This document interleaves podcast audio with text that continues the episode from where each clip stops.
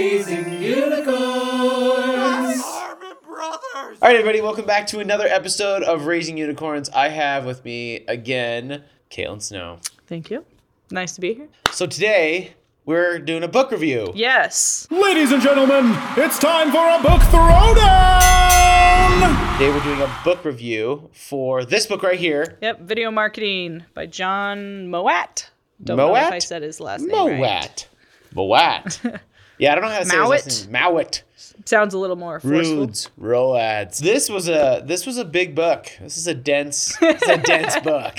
This is kind of crazy because he's coming from a different uh, an agency background. It's like a, more of a I would say a traditional agency, but he has a really forward thinking kind of approach to creative that feels more modern and contemporary to like the ad buying environment that we're in versus a lot of like people who come out of the traditional agency world. They i think in old school media buying terms i think in tv like six flight week flights of like broadcast or radio. But like he has a really good handle on this and had a lot of really great use cases of like where this worked really really well Here- here's an example of it where it's done well here's work i personally worked on at this agency I think that's true about him um, kind of having a different perspective than just like old school agency because he talks a lot about like the the push versus like the pull. yeah Like how, you know, usually advertisers are just pushing stuff to people, but he's saying you also have to just have an always on mentality where you can have content that's coming out that like pulls people in, right? Yeah. That's engaging people and it's Yep. more than just it I mean, the brand can literally just be at the end of the video as long as that like message of whatever they're making aligns with the brand, like he's like go for it, you know. Mm-hmm. He Yeah. talks a lot later in the book about like questions to ask yourself before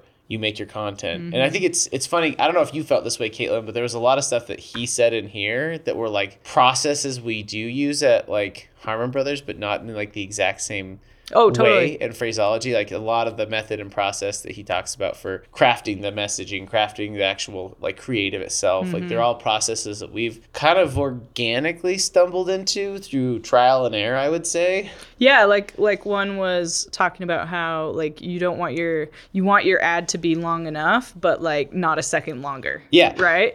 and we do that all the time. It's like we're not trying to like make a three minute video or a fifteen second video. It's like how much can we like show the customer to make them want it without like boring them or giving them too much information that actually isn't going to like push them to buy. You know. Yeah, because we always get that question like when we're dealing with new clients. They're always like, "Oh, you guys seem to have like the formula down, like just like you nailed it." So like, what's the perfect length of mm-hmm. video? And the answer it's it's a it's a dumb answer, like the, not dumb answer, but it's like kind of a boring answer if you say it depends. But I think the more interesting and more I think what we usually say in the office and like around the creative process is make it exactly as long as it needs to be and not a second longer. Mm-hmm. He get you know this is the the book he talks about it like making it so it's exactly as long as it needs to be to convey the message mm-hmm. but don't go any longer than that because then you're if you go cross over that threshold where it's too long and you're losing people you've kind of like lost the the benefit you had by the good part of your ad that's actually clearly conveying the message and you're just like oh now this ad's too long this is boring me Right. i'm no longer engaged Pass, Or it's just too much. Like it's also just too much information. too much that can be information, yeah. confusing, You know. exactly and because uh, one of our lines is the confused customer never buys right And I think it's super easy too. Like when we have co- like products that come to us who are like complicated products or like ones that might take a little bit of education, which are most of the products that come to us because like we give a lot of education in our, in our content. But like it's really easy for especially founders and people who or mm. inventors of the product to be like, let's get into the technical details on this thing and like they really want to dive into Right. like the nitty gritty. because it's it's what makes their product unique but as far as the experience of the customer some of those things they don't they care didn't care, about, yeah yeah and like Yeah. it's like we got to distill it down to like what's the one thing that you want the customers to take away from this like the one like benefit that they will receive Yeah. from your product that is different than anything else and let's build the whole campaign creative around that. And these other ancillary things might be something you do in retargeting things. It might be something you do make content for for your website. It might be stuff that they just experience when they get the, the product and they use it, mm-hmm. and it's like a kind of a nice added delight. There's a couple of scripts where it's gotten out of hand here, where clients have been like, "Let's shove this in, let's shove this in, let's shove this in," and I feel like more often than not, we'll test those things and we end up stripping a lot of it down to like the more, Yeah. more like refined, very sp- specifically focused on like the one or two things that like really make the product different that like Yeah. ends up being the best performing asset. You know, there's always the studies how like people value something more if it's already theirs. Like like the Oh, classic right, example that's is like how much would you buy this mug for? It's like 75 cents. And it's like, okay, but it's your mug. How much would you sell it for? And they're like five dollars. yeah. Yeah. So so he's talking about how like with your phone in your hand, like looking at an ad, like or a product, like you already feel like it's yours Mm-hmm. more so. And they found that just like like there's more um more sales through you know mobile than like on a desktop and part of that is the psychology of feeling like it's already yours and owning That's it such a bizarre Yeah. like thing. it's crazy and like it makes me like I'm like oh man I don't know I have like such it's funny as as the CEO of an advertising agency I have really weird feelings about like how intrusive like mobile phones are but Mm. like how much we our whole business depends on them. you're like so i don't want to lobby for more restrict I'm not saying that you just just target phones because they make people buy crap more but like maybe do that because it converts better. well i look at my spending habits or buying habits and i will buy something faster on my phone Oh, yeah. than i do on my laptop like my laptop i'm like researching something it's usually like something that i'm taking two or three months to like Yeah. do I really want to buy this? Whereas like I'm buying, you know, like clothes or gifts or like kid things, stuff for school. Like I'm Super buying all that stuff fast on my phone. Yeah, so he, it's interesting how he talks about that. Um, and then kind of a secondary idea, which didn't go into as much, is like because the phone, like is you're holding it in your hand, it almost feels like yourself. Like An extension of a- an you. extension of you. Yeah. So that's like another reason why it's so easy to reach people Yeah. like on mobile versus like you know a billboard or something There's a section of the book where he talks about seven questions you should ask mm-hmm. yourself before you start making creative. And this is the part that I thought was that paralleled a lot of the questions that we've kind of internally kind of uh, crafted over the years or, or mm-hmm. through trial and error have realized we should ask ourselves this and adjust for this in the scripting or the brief process mm-hmm. to make sure we're on point for our creative and how it comes out in the end. Because that's the worst thing is when you do it wrong and then you get to the end, you're like, I think we missed the mark. How could we have prevented uh, this? yeah. So Yep. I think we got some stop gaps in place, and some of these questions are really good questions to, to kind of go through to make sure you have your creative crafted in the way that you want to go against the goal you have in mind. yeah and i feel like he he really set up this like part of the book really well Yeah.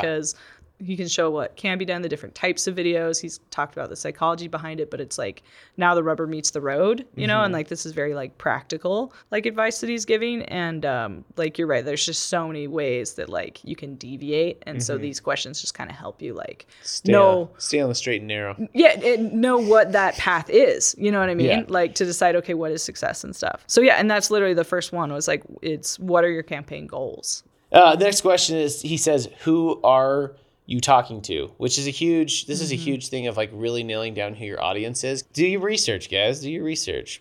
Preach. research and that moves into the next one was you know what ask yourself what are you going to say right and so i think a lot of that is is found based on like again finding that target audience you're either testing or you're talking with them like you're not asking leading questions you know like they say in like you know court like that's a leading question like really i found it's most helpful when it's like even on like scripts or videos just asking them what was the main point like mm-hmm. what is this ad What'd you take away from this? yeah telling you In one you know? sentence, yeah. yeah Okay, so the next one he says is where is your audience? This is a mm-hmm. really big one, and I I would even put this higher up on the order, only because where your, is your audience it determines like what kind of platform you're going to be Right. on. Are you going to be on connected TV? Are you going to be on linear? Are you going to be on Facebook? Are you going to be on Instagram? Are you going to be on YouTube or TikTok? Because a, a lot of this like you have to decide the channel. And it dictates a lot of the style for Yeah. the format, right? Because they're very different. Like YouTube ads are very different from TikTok ads. and Like, he emphasized that a lot like Yeah. it's like you can't just make one video that's gonna like work for Yep. all of them pick what you want to where you're gonna show it and then make it accordingly yeah when are you talking to your viewers it's talking about what point of the funnel oh, right Oh, yeah, yeah. are you are you talking to your viewer like is this like they've never heard of you before, you know, or have they been considering you? Are you like a higher luxury item? They've heard about you for a while, but they kind of need to know like the final like education or details like that way for a push. Okay, so let's keep going down through these questions. These are really good ones. Yeah, So number six, uh, how uh, will you activate your campaign or broadcast your campaign? So I think this is like you know he talks about the different channels and what you can do where it's like paid media, which Mm-hmm. is obviously like you're going on to YouTube, you're going on to Meta, you're going on to TikTok, like you're actually putting paid ad spend Mm-hmm. Google behind AdWords, it. Yep. yeah. And then there's like earned, like this is ones that's like, you know, where you're doing it through SEO, where you're putting it out on like organic blog posts can be searched, or like PR, where you're doing a press release and trying to mm-hmm. get picked up by publications. Also, just shares. Oh yeah, just just sharing. just shares Organic. or or like yeah with PR you know if it's like the squatty potty video was just so absurd and different that like so many people were sharing it Yeah. and then I'm pretty sure there were like you know like little news like segments of like the pooping unicorn da da da you Yeah. know yeah And then the last one is your own channels, which Mm-hmm. is like that's like your website, that's like your own Instagram, that's like just like your organic like places you have control over publication, Mm-hmm. and then the normal traffic coming into those different areas or seeing that organically, you know, coming in that way. Okay, and then the last question. Um, what are your campaign KPIs and, and metrics? I thought this was interesting because like the the I think this is really we talked about this on the top like the very first one. I was like, what's the goal of a mm-hmm. campaign? I feel like right after that you should discuss okay the goal is to get sales okay it's like okay what kpi are we looking at are we looking in total sales are we looking in tracked sales are we looking in like mm-hmm. you know retail sales are we looking on direct to consumer sales but they're using it as a bookend of Yeah. like after you've decided who All you're talking to, what you're things, yeah. saying, where you're saying it. Yeah, which is smart because like the KPIs are going to be different if you're like doing a CTV versus, you know, like Mm-hmm. a TikTok. And what was cool with this book is he talks about like, okay, if you're going to do it internally, like here's the things you need. And if you're going like making the actual ads, and if you're going to do it externally, like here's the things to ask the agency. So like Mm-hmm. he also like you know, is kind of speaking to not just marketers, but like people who have products and like who want to obviously have their products marketed. It was like a good kind of guide of like, here's Yeah. how to talk to an ad agency and to make sure that like they're the right fit for you. I think the more we talk to people, like um, uh, the more I talk to people on business development, I think what it comes down to is like having a sound strategy where and how you're going to use the content is like a huge piece because anybody can like not anybody but like a lot of people can make like a video that gets engagement or or that Mhm. like is very entertaining but like does it actually work against the objectives you set out the goals of the campaign the KPIs are we actually driving sales? You know what I mean? Like there's a lot of stuff you can miss even if it does have like a high level of engagement and is entertaining you know? But if you get the strategy and like those kind of core goals like centered around everything like you do creatively and execution mm-hmm. wise then you're gonna be fine this is a great read Yeah, this, this took me a five really star time. review right five star it's really great has a ton of information i think it's really helpful to understand like both on the mechanics like a theory level of why video works as well as like down to like the strategy and Yeah. mechanics of it it's a really good book that kind of covers the whole gamut of you know why video marketing works in this modern age i think it's a really great resource for people. Yeah. people He has summaries too. So it's like, even though it is big, like you can kind of take it in sections and like, I, I always like reading a, a summary. It's like, oh yeah, that was what I read. That's right. You know? Cap- capturing all that yeah. And, and then again, just like lots of examples. So go check it out thanks kaitlin so much welcome. appreciate your time Beep, beep, beep. Thank you for watching Raising Unicorns! Subscribe now.